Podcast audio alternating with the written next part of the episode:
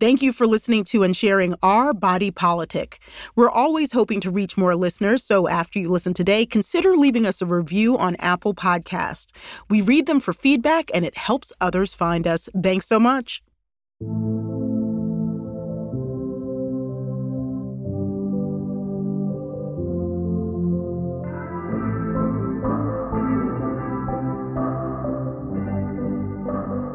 Welcome to Our Body Politic. I'm Farai Chideya. I have a question for you.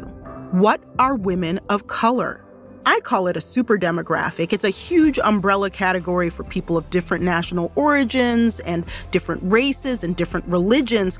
And later this hour, we're going to have a rigorous discussion about what we mean when we say women of color. But first, we continue our exploration of the future of the Democratic Party. Nina Turner is an outspoken progressive who operates within the Democratic Party and also critiques it. She served on Cleveland City Council and also as an Ohio State Senator, and she was national co chair of Bernie Sanders' 2020 presidential campaign and served as president of the grassroots organization Our Revolution. This past summer, she ran in a Democratic primary to fill Marcia Fudge's Cleveland area congressional seat. She ultimately lost to Shontel Brown, another Democrat who's considered more moderate. A small note before we begin I had a cold while recording these interviews, and you might notice that my voice sounds different. So I hope everybody listening is also able to take care of themselves this winter. We definitely need to. Senator Turner, welcome to Our Body Politic. It's good to be here with you. So excited. Well, you know, you have really had a huge impact on how people think about the Democratic Party and different branches of it through your own service and by becoming a surrogate for Bernie Sanders when he was running for president. But let me back up a little bit to start with your origin story and your family. Um, I read about your mother's death from complications of high blood pressure at just 42 years old. How did that and other aspects of your family life shape who you are today and what you care about? Having my mom die so young and to die unexpectedly shook my world asunder. I mean, I had a maelstrom of emotions and circumstances and situations in my life, I would have to say, thus far, uh, that has been the most life altering. And so when my mom died, I was in my early, early, yeah, early to mid 20s at the time, and there's seven of us. So my baby sister was 12, and we're all kind of neatly two years apart for the most part. I don't know how my mom did that mm. with seven children, but she did. And for me, being the oldest, my mom definitely depended on me a lot. And so to have her die that young and have to be the one to make the decision about when to pull the plug, I remember it some days like it was yesterday, even though it, you know, mm. my mom mm. died in 1992, and especially this time of the year my mother was a preacher, so I often joke that we went to, to church eight days a week in my mama's house. And I didn't appreciate it as much as I do today, just draw, you know, drawing from that reservoir. But it definitely shaped the way I see a public policy and politicians and at this stage in my life, I have very little tolerance, and I will admit that for politicians and people in powerful positions making excuses as to why they cannot help the downtrodden and the dispossessed, those who suffer the most, because I often think and center my mother's experience. And just one more point on that, and I'm trying not to get too emotional. You know, my mother uh, never lived to see me become what I call myself as a cycle breaker but every degree mm. that I took, you know, from that first associate's degree to the bachelor's to the master's, enrolling for my uh, PhD, I did take all of those things in her name on the one end of the spectrum, right? We we are servants to the past, those people who came before us. Mm. And then we serve ourselves, and then we're also servants, so should be very forward looking to the future. And so every time I took a degree, I took it both for my mother, for myself, and also for my son. Mm, mm. When I hear you talking, there's this huge burden that seems to be on the backs of Black women in particular. And this country is, to put it mildly, doesn't appear to be heavily invested in the well being and wholeness of Black women. So, how do you figure out that space and time that is Nina's and the yeah. space and time that is your work in the world? I mean, that is absolutely right. I think for us as Black women, um, centering ourselves more, not putting ourselves second, because in order to be a caregiver in any form, and Black women have been caregivers of this nation by force mm. and also by choice. You know, when I think about our families, and even that might have some force to it. But when I say by force, uh, you know exactly where I'm coming from. Suckling other people's babies while we had to neglect our own, uh, both in chattel slavery but also as we became more and more far removed from chattel slavery, being relegated to domestic work. You know, all of these things raise up in me like a righteous indignation and an anger, but also a hope and a promise because it is absolutely irrefutable that there is nothing on the face of the earth like a black woman. It has been certainly a complex and complicated journey for me thus far. And although certainly I am blessed extraordinarily blessed. I still feel the same growing pains that 12 year old or even eight year old Nina felt coming up in a world that denies Black women's humanity and our agency, more importantly, wants to police our bodies, our minds, what we say, and how we say it. One of the reasons why I am not necessarily beloved by the mainstream of the Democratic Party is that I am willing to speak a type of truth that very few people are pulling from the sheroes that came before me, like the Fannie Lou Hamers of the world and the Shirley Chisholms, the honorables uh, of the world who dared to speak out and to speak up against the injustices in this society, both from a global perspective, but also at the hands of political parties. Let's go deeper into that thread on political parties and specifically on the Democratic Party. I mean, a few days before the gubernatorial election in Virginia, we had on Princess Blanding, who ran as a third party candidate. And she said that the two parties were not delivering for people and limiting choice was a form of voter suppression. That's right. And um, we had asked her straight up, like, if uh, Terry McAuliffe loses the Democratic candidate, which he did lose, will you feel blamed for it? And and I think very often, like I remember covering the 2016 election and looking at all sorts of studies showing that millennials of color were not compelled by a Clinton candidacy, but very interested in supporting Sanders and also very upset by what appeared to some to be putting a heavy thumb on the scale in the primaries. So you were a Sanders surrogate. How do you make sense of the ways in which especially younger African Americans, were asked to participate in Democratic Party politics, but did not necessarily feel compelled by the way that they were unfolding. I believe that every politician, local level, from dog catcher all the way up to the presidency of the United States of America, you do have to earn people's votes. Nobody owes you anything. Voters don't owe the people running or who are serving. It's really the other way around. And so when you have the upper echelons of parties, one party just doesn't care at all just flat out doesn't give a damn.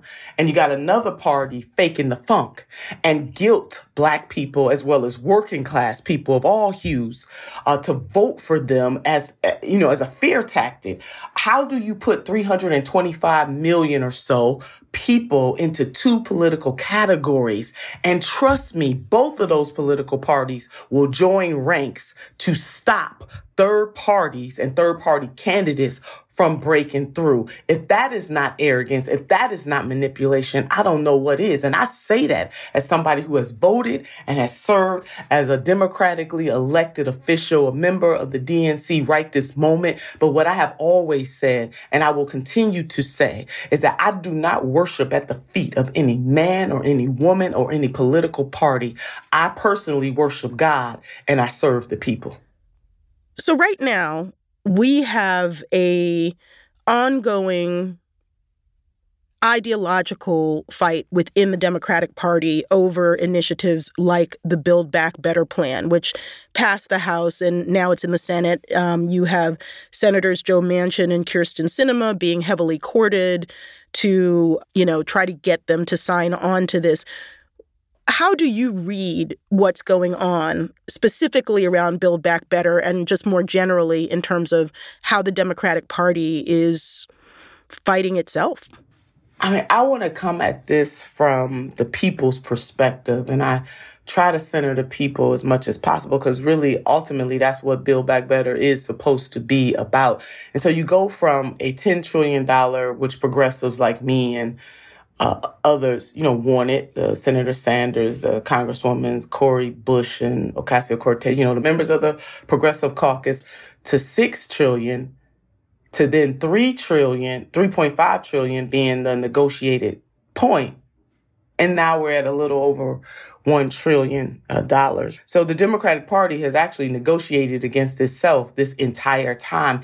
It really does boggle my mind. The Democrats control all the levers of power and still are making excuses about how they cannot deliver for the people. When you have a pandemic, when you have the level of suffering that has been laid bare because of the pandemic, and you have people elected to office, whether they be Democrats or Republicans, who have shown just a, a, a, a total indifference to people's suffering, then something is absolutely wrong. When you have United States senators or anybody in that Congress for that matter on either side, either house and, and on either party who want to haggle about whether or not we should have paid family leave in this country when every other industrialized nation has some type of paid family leave and we have zero days. We have some countries that have hundreds of days and we have zero days in the wealthiest country on the face of the earth.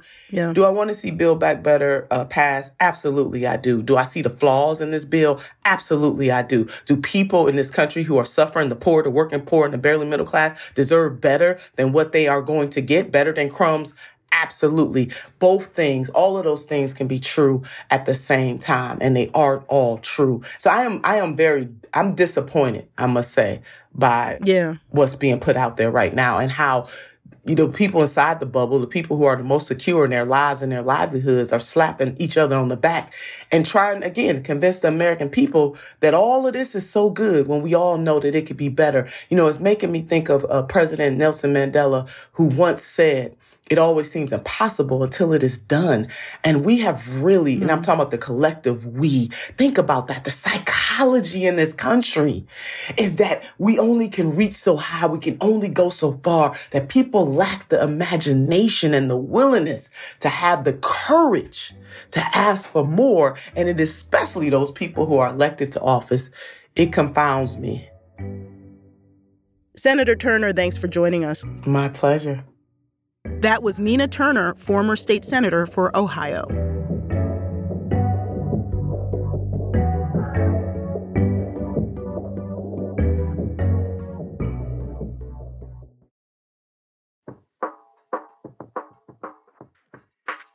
We started our show during the COVID 19 pandemic with a mission that included covering how it impacts communities of color. And we're continuing this focus with our next guests. Twin sisters and doctors, Oni and Uche Blackstock, have a deep sense of purpose about their medical careers, something they learned from their mother, who was also a physician. Now they're making their own mark in medicine through work that addresses the effects of racism on healthcare. Dr. Oni Blackstock is a primary care and HIV physician and founder of Health Justice, a consulting firm that supports anti racism work in healthcare. Welcome, Dr. Blackstock. Thank you so much for having me. And Dr. Uche Blackstock is an emergency medicine physician and founder of Advancing Health Equity, which is also working to eliminate health inequities in the U.S. Hi, Dr. Blackstock. Hi, Farai. Thanks for having me.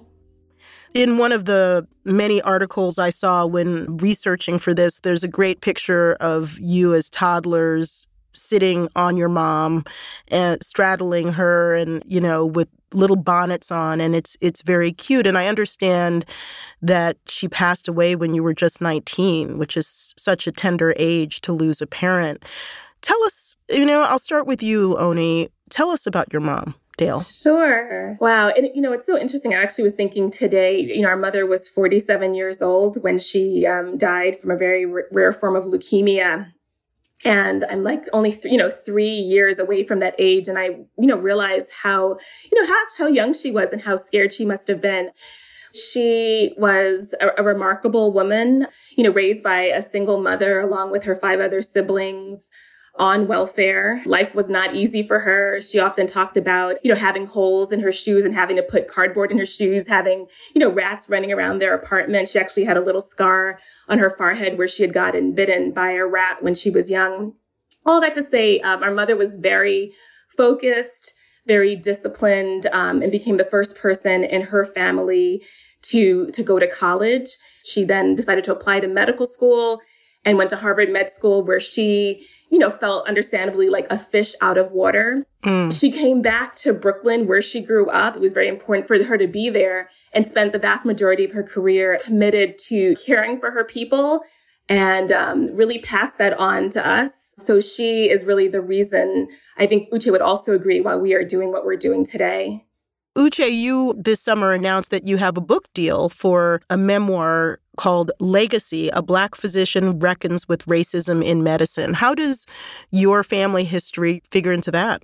Yes, this book is essentially going to be, also be about, you know, our mom, her her upbringing, her experiences in college and medical school. And also we'll talk about our father, who is an immigrant from Jamaica, who came here when he was 17. He worked a mm-hmm. series of odd jobs. We'll talk about how it was because my father was a veteran. That was the only way that my parents were able to get a mortgage through Veterans Affairs and, purchase our house in Bed-Stuy because there were still the remnants of redlining there. There's stories that really shape us, but also there yeah. are ways of using our personal narratives to talk about these larger structural issues and to give social commentary.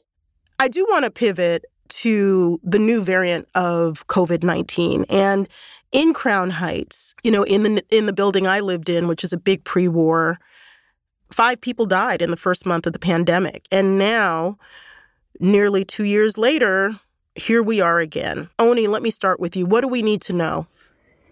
Yes. Well, I, am so sorry to hear about um, your neighbors who passed away. No, I was actually working at the New York City Health Department. I was assistant commissioner up until last year and was like the senior doctor on call um, the week before the first case was identified here in New York City. And I remember having this, this horrible feeling that something bad was going to happen. And then we saw it, you know, it really impact disproportionately Black and um, Latino communities and Native American as well. And even though so much sadness and trauma has occurred, it also has allowed us, at least as Black physicians, Black healthcare providers, to really um, bring these issues to light to give what we think are potential solutions. And I think sort of related to your question, like what needs to happen. We cannot continue with the, the current status quo. You know, we live in a country where we don't have healthcare for all. We don't have Medicare for all. And then we wonder why people don't trust a vaccine. So I'm hoping that we can all use the, this experience to learn how to do things differently and take care of one another because that's not what we've been seeing. Yeah. Uche, what about this new variant? And how should we pay attention to it, protect ourselves? Right. Yeah, no, I know that's like that's the million dollar question right now, but what will protect us against this new variant is all the things that we should be doing, all these tried and true public health strategies that we call multi-layered strategies, masking, testing. Yes, getting vaccinated is also very important, but also working on infrastructure, like ensuring adequate ventilations in buildings and schools. So all of those things also matter. And then the second issue, obviously, is this, this vaccine inequity issue globally that I think that our country is not doing enough to address. Yes, we have given donated more than any other high income country to other countries, but you know, it's just a fraction of the need of the rest of the world. So there is what there's just still tremendous work that we need to get done. But how can we protect ourselves? Yeah, there are things that we can do individually, but there are also things that we should expect that our government does as well. And that happens by enacting policies like mask policies, making sure that there is testing available, accessible and available to everyone. Right. And so that's how we keep people safe. Do we know enough yet about the Omicron variant to make any specific recommendations for that as opposed to just in general? There are definitely more questions than answers so far. A lot remains to be seen in terms of testing and studies that will happen over the next two to four weeks. But in terms of what we do know, there's some, you know, concerns that it is highly transmissible, meaning it's very contagious. It can be easily passed from one person to the next We don't know if it causes more severe disease. We also don't know whether it can or has the ability to evade vaccines or monoclonal antibody treatment. That is going to be determined through lab tests that are going to be done over the next uh, few weeks. However, we know that we have all the tools in our tool belt to protect ourselves, right? So it's just a matter of using those tools in the most effective way. Oni, as we close out here, what is your message for people who are just tired of all of this, tired of constantly checking the threat status, tired of changes in who can be vaccinated and, and who can get a booster? How do you deal with people's emotional fatigue? I always think about this meme that I that used to be on social media a lot during the first year of the pandemic where it's like that circle where it's like things that you have control of and then outside the circle things that you don't have control of. So really just trying to stay in the moment, um, stay present, focus on those things that I I have control of, which I know can be incredibly challenging. But I think if we look to the future it can be incredibly overwhelming. So just taking it really a day at a time is what I've been trying to do and what I talk to my patients about as well. Oni and Uche Blackstock, the doctor's Blackstock, thank you so much for joining us. Thank you, Farai. Thank you, Farai. That was doctors Oni and Uche Blackstock.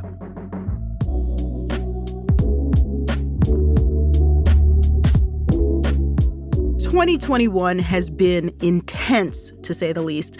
Not just the pandemic, but also racial reckonings, trials, and questions about what comes next. For example, Kyle Rittenhouse was acquitted after killing two men and wounding a third with a semi automatic rifle in the summer of 2020 in Kenosha, Wisconsin, during protest over the police shooting of Jacob Blake. Rittenhouse is not known to belong to a white supremacist group himself, but far right extremists celebrated his acquittal, and former President Donald Trump hosted him at Mar a Lago. Our next guest, Dana Coester, has done extensive reporting on the radicalization and recruitment of white youth in extremist groups. She's the editor in chief of 100 Days in Appalachia and leads the Rural Digital Youth Resiliency Project. Welcome, Dana. Thank you. Thank you for having me. So, you report on extremism and recruitment by white nationalist and supremacist groups. And, and what did you feel when you heard the Rittenhouse verdict? Well, a couple different things. First, I, I actually wasn't really surprised by the verdict. Yeah. But I also wasn't um trying to think how to phrase this. I mean, I had felt like similar to how I felt prior to the election, that it wasn't really going to change the trajectory of what we were seeing regardless of who was elected. And that has sort of played out. So I'm less concerned about the signal of what the verdict sent, but the many, many other signals over years that led to a teenager being at a protest with an AR 15 in the first place, believing that he was there on a mission and knowing that he's not an anomaly. There are thousands more of those teens. Yeah, and it brings me to the question of when people believe that they are on missions and are allowed to not have any legal penalty, even when people die, how does that affect the overall dynamic system? I guess what you're saying in some ways is that it doesn't affect the dynamic that much because the dynamic was already there.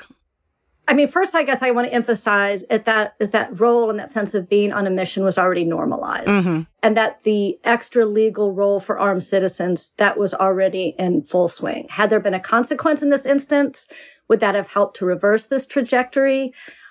I, I, I'm not sure, just because we've already seen this movement of boys toward the language, aesthetics, fashion, gear, allure of extra legal militia, just even the aesthetic of it has been steadily normalized month by month over the past three years or so. So, eh, you know, in our work, we've looked a lot at children. So while maybe there were boys we saw passing through this middle school ironic Nazi meme phase, and maybe they reject that now and they're ashamed of that now. But now they're sharing new cultural content, and that's ironic Kyle Rittenhouse memes, both ridiculing and valorizing him. Mm. But also, I see that these boys are armed with their airsoft guns and they're dressed in their tactical gear. And that's new. But what's not new is that they're looking for meaning and brotherhood and belonging and purpose and power. And that, that's what this verdict absolutely plays into. I found it really challenging to talk to a lot of people about whether or not they view extremism as a threat to them directly. You know, I look at things like the group of extremists called accelerationists who want to speed up the end of the country as we know it. Some of them have been looking at ways of acquiring a dirty bomb, nuclear material. And I, am like, read this, read this, read this. But I just don't get the sense that a lot of people actually take it seriously. I mean, how do we how do we go from like a specific moment like the Rittenhouse verdict where we don't know the motivations of the shooter but we can we can ascribe some dynamics to the verdict to this question of people who are self-declared extremists and who in some cases are also self-declared about wanting to end society as we know it democracy is already unevenly experienced in America. So it makes sense that threats to democracy and democratic processes are also being unevenly experienced. And, and I often find myself as the sort of chicken little alarmist in a room trying to make a lot of noise about this.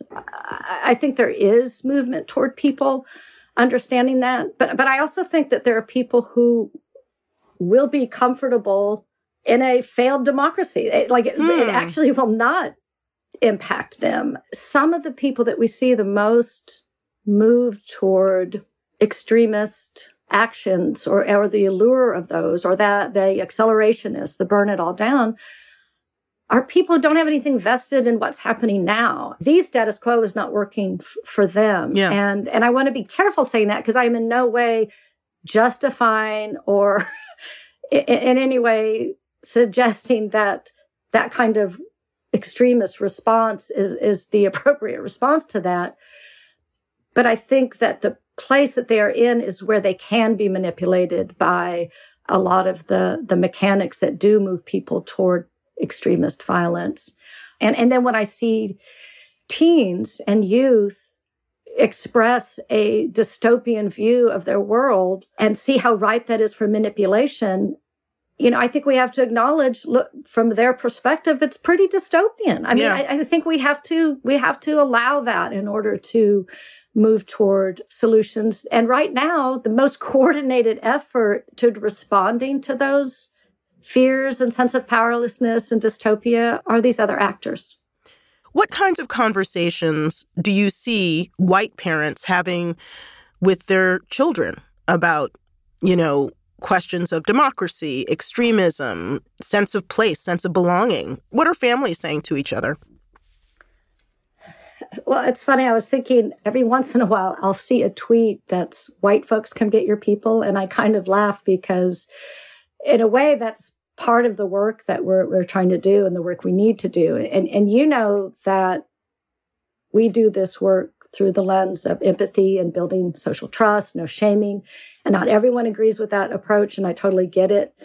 And I especially don't think it should be on people of color to carry that emotional or cognitive labor. But, but I do think that's on, on me and people like me to do that. So yes, I mean, we talk with pastors. I talk with pediatricians and mental health professionals and teachers.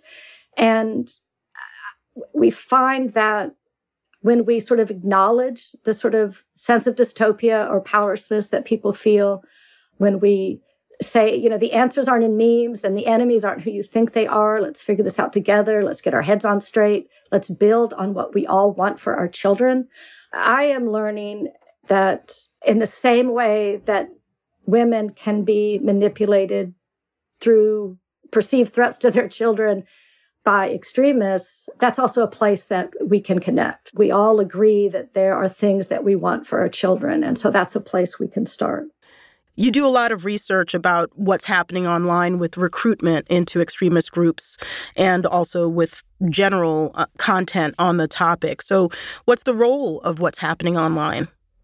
You know, when we first started doing this work, you know, we're going to do all this network analysis, mm-hmm. we were going to do you know, predictive algorithms and AI. And then at some point, I just completely rejected the idea that there was going to be a technology solution to a technology mediated problem. And then when I think about what are the conversations that I have on the porch with my neighbors or in a line dropping off my kids from school. There are none of those talking points that are so widespread on, on social media. And I just see such a gap between the narratives and the manipulation that happen online and the opportunities we have in our homes and in our neighborhoods to steer this in a different direction. And after the verdict, I was really struck by how immediate and uniform the responses were. And not in the way that it's like, oh, there's consensus, but in the way that it was really obvious how manipulated a topic it is online. And so the uniformity, like just completely belies sort of the sense of free speech and independence and, and, and social media. And people seem to be talking to themselves in sort of an isolated, you know, narrow frame. Meanwhile, we've got people who are armed at levels that they've never been armed before. Yep. And the Rittenhouse verdict does not change that. Addressing that is not going to be addressed on social media. That is going to be addressed, you know, in our neighborhoods and in our communities. Dana, thanks for joining us. Thank you, Farai. Thank you so much for having me. That was Dana Coester, editor in chief of 100 Days in Appalachia.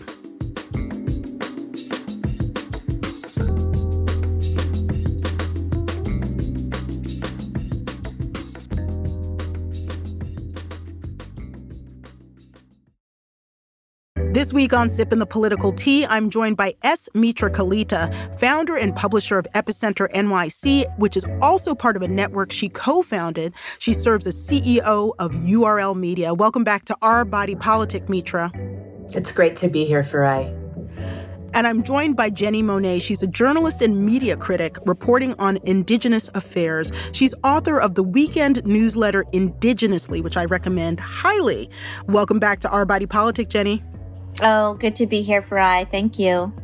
When I founded Our Body Politic, I started describing women of color as a super demographic. Um, we are of many races, backgrounds, religions, national origins, and do we have a lot in common or not so much? Are we starting to find ourselves as a collective voice or are we really living very different lives? So, you know, here's a clip from Vox of black feminist and activist Loretta Ross talking about the history of how the term women of color was used when an alliance was first forming between different women's groups at the 1977 National Women's Conference in Houston.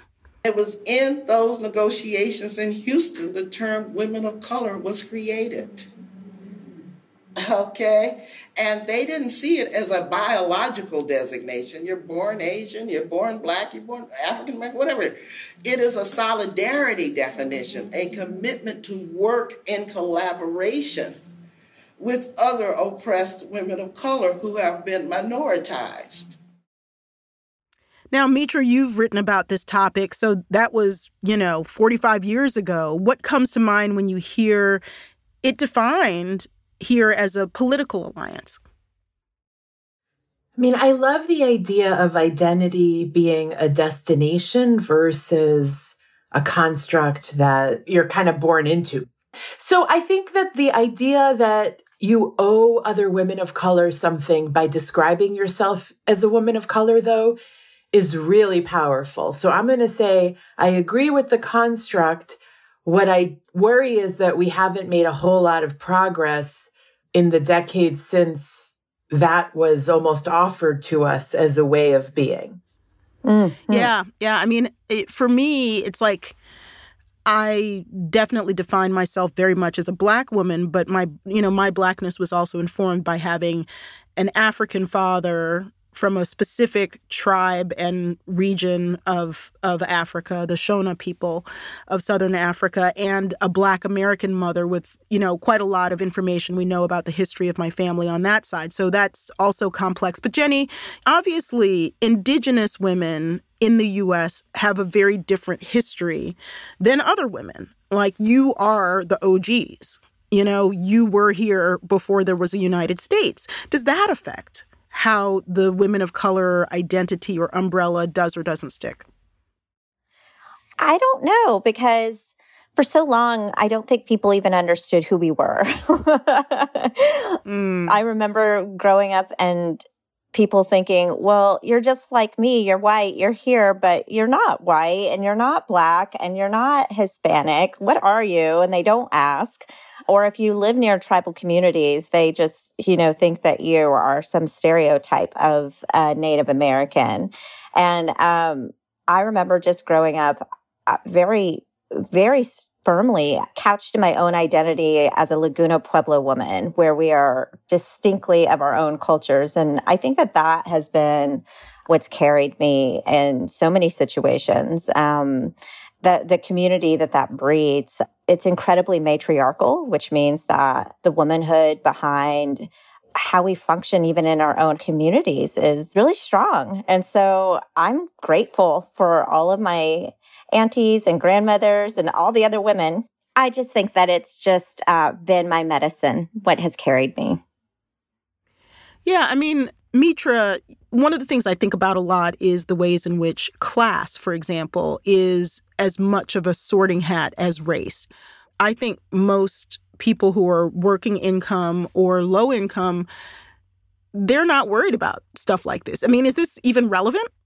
It's very relevant because when we use a term like women of color, it can erase what you're talking about, right? Mm-hmm. I do think that the class distinctions matter both in terms of how we're capturing communities. And mm-hmm. of course, the data and demographics is so important to capture, but you also don't want to kind of blanket create narratives without diving into field reporting and really capturing the nuance of it.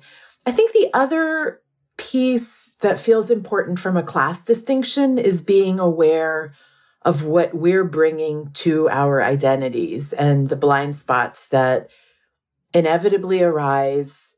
I see this with a lot of Indian American women who mm-hmm. have clung to the narrative of being women of color, but haven't necessarily understood what it means to center Black voices. Mm. And this year, what I'm really heartened by, and this is not just because Jenni's joining us today, but you know, increasingly I'm hearing the centering of Black and Indigenous voices in a way that I've never heard before in my life.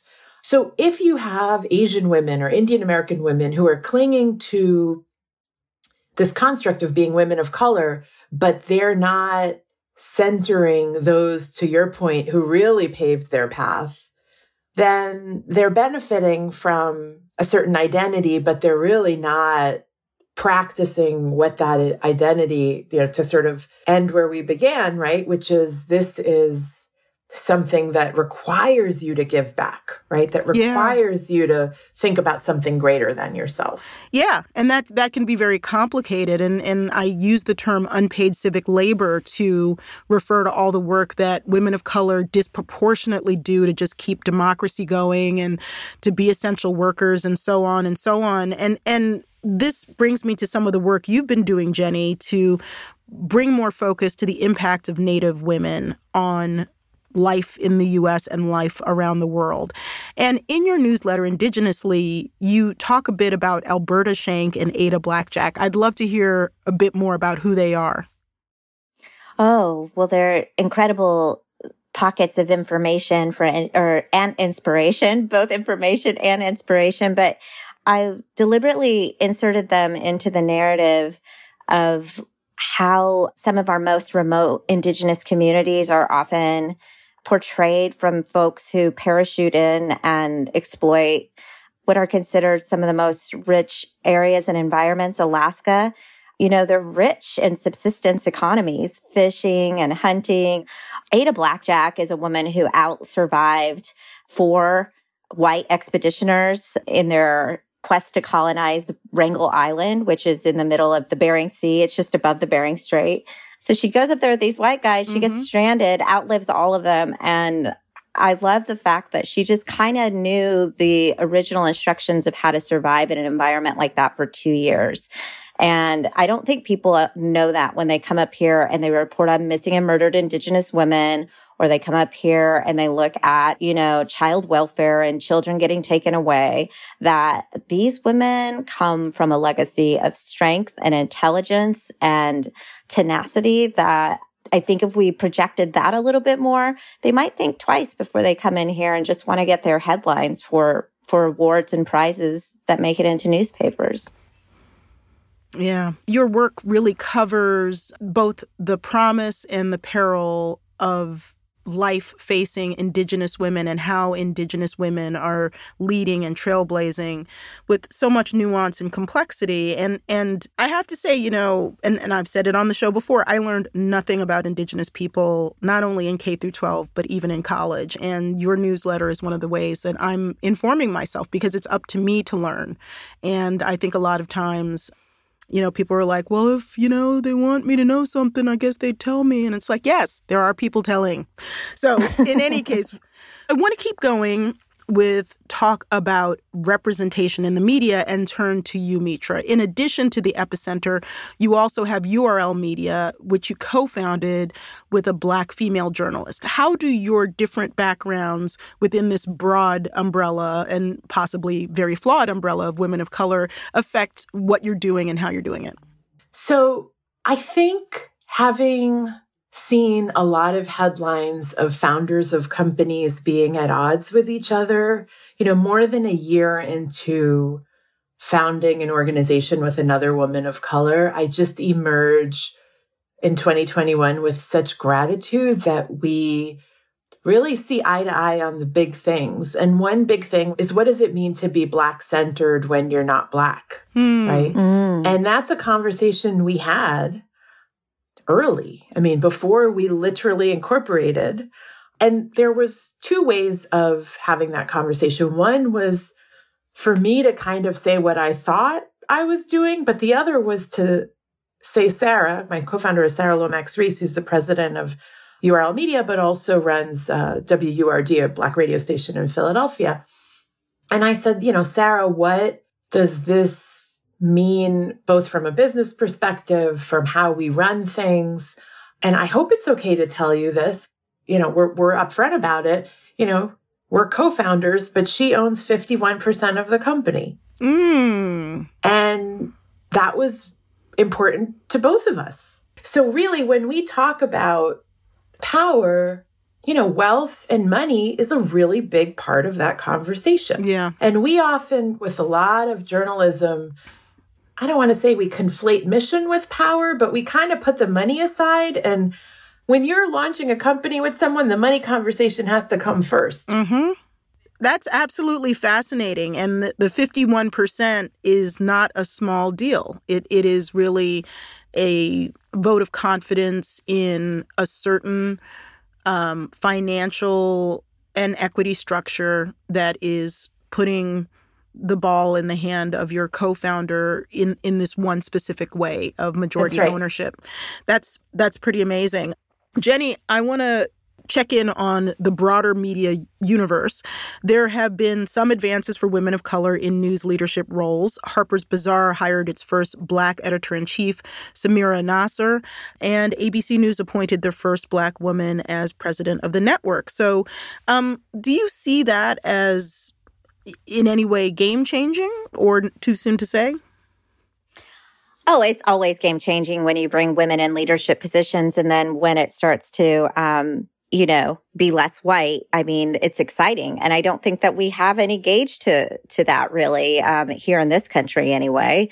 And so I think that it'll be, these are interesting times. I do always carry concern as a Native woman about how long it's going to take for them to understand that decolonizing doesn't start with slavery. Like it actually, we need to look at the very bones of this country. And I think that our, just our current climate in general is having a really slow and hard time doing that. And I don't know how long it's going to take for people to really truly understand that indigenous invisibility mm. Is still kind of creating part of the same problems that people are trying to correct. So I worry about that from a media perspective. 2020 for me really laid bare how much abuse I endured, I have endured as a woman journalist of color in my industry, oh, yeah. where I've just kind of taken it and taken it and we move on, right? Like it's, our endurance, I think, is incredible when we look at 20 years in this industry, right? And so I'm really happy with myself these days of just kind of being really grounded in what I know needs to happen now. And it's exciting. And there's not a lot of fear involved, to be quite honest, because I feel like we're now in this new space where there is just a lot more freedom. The internet allows for that for people like me to have a newsletter, for instance, and to push back mm. around these more bigger brands that might just be missing the mark, even if they are trying to make progress. And I, I think that's what's so inspiring to, to have someone like Secretary of the Interior, Deb Haaland so visible in, in our spaces every day is because she is the most credible reminder that we're still here as Native people and that every part of our society, every law, you know, every kind of policies that are created, I mean, they have an indigenous story behind them. They have some kind of foundation. And I, and I just don't see that being discussed. So I look forward to the indigenous reality being inserted into spaces a lot more. And Mitra, you actually work in helping to strategize around leadership and, you know, executive placement.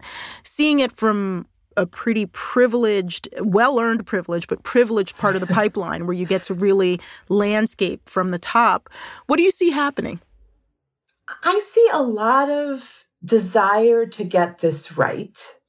I also see a lot of desire to just hurry up and get a woman of color in there so we could say that we did it. And so I want to be honest about that because a lot of conversations I have in so we run a uh, as you as you mentioned we run a wildly successful recruiting arm of URL Media and we'll start out with conversations with the hiring manager. What do you want, right? Mm-hmm. And what are the skills of this job? And the number of times people will just because we center diversity will just feel comfortable saying we're a very white team. If you could find me a woman of color, that would solve a lot of problems. yeah, and that that's what we like to do is solve quote. other people's yeah, problems. that's right. And so I'm not even like going hyperbolic with that quote. That is a real thing people have said, oh, not oh, yeah. just once, but a few times, yep. right? Yeah. Yeah. I'm sure you could picture it. So what that has forced us to do as a business for this, but also as a thought leader to that manager, which comes, as you rightfully say, from a perch of privilege, is to say, wait, wait, why are you thinking that a woman of color is going to solve a problem that is clearly not solvable with one position? Right. And so then we get into the culture of the place, the hiring processes, um, and so on and so forth. And so it does give us a window to have that conversation. I think the names that you mentioned are fabulous women. I mean, one thing that's happening this year is that you could ask the question, what pipeline problem, right? Mm-hmm. For so long, it was we can't find someone or there's a pipeline problem was always the excuse. And so somehow women of color are emerging every which way to fill these jobs this year, is what we've seen. However, unless we're going to solve, I would argue, a toxic work culture that allows somebody to say, unchallenged, unless they're working with us, I would love a woman of color to solve my problem, then we're actually creating more problems for said leadership, right? So, uh, uh, you know, I, I think that there is some ways to go. And that's a perfect place to leave it. Thanks for joining me, Mitra and Jenni. Thank you, Farai. Thank you, Farai.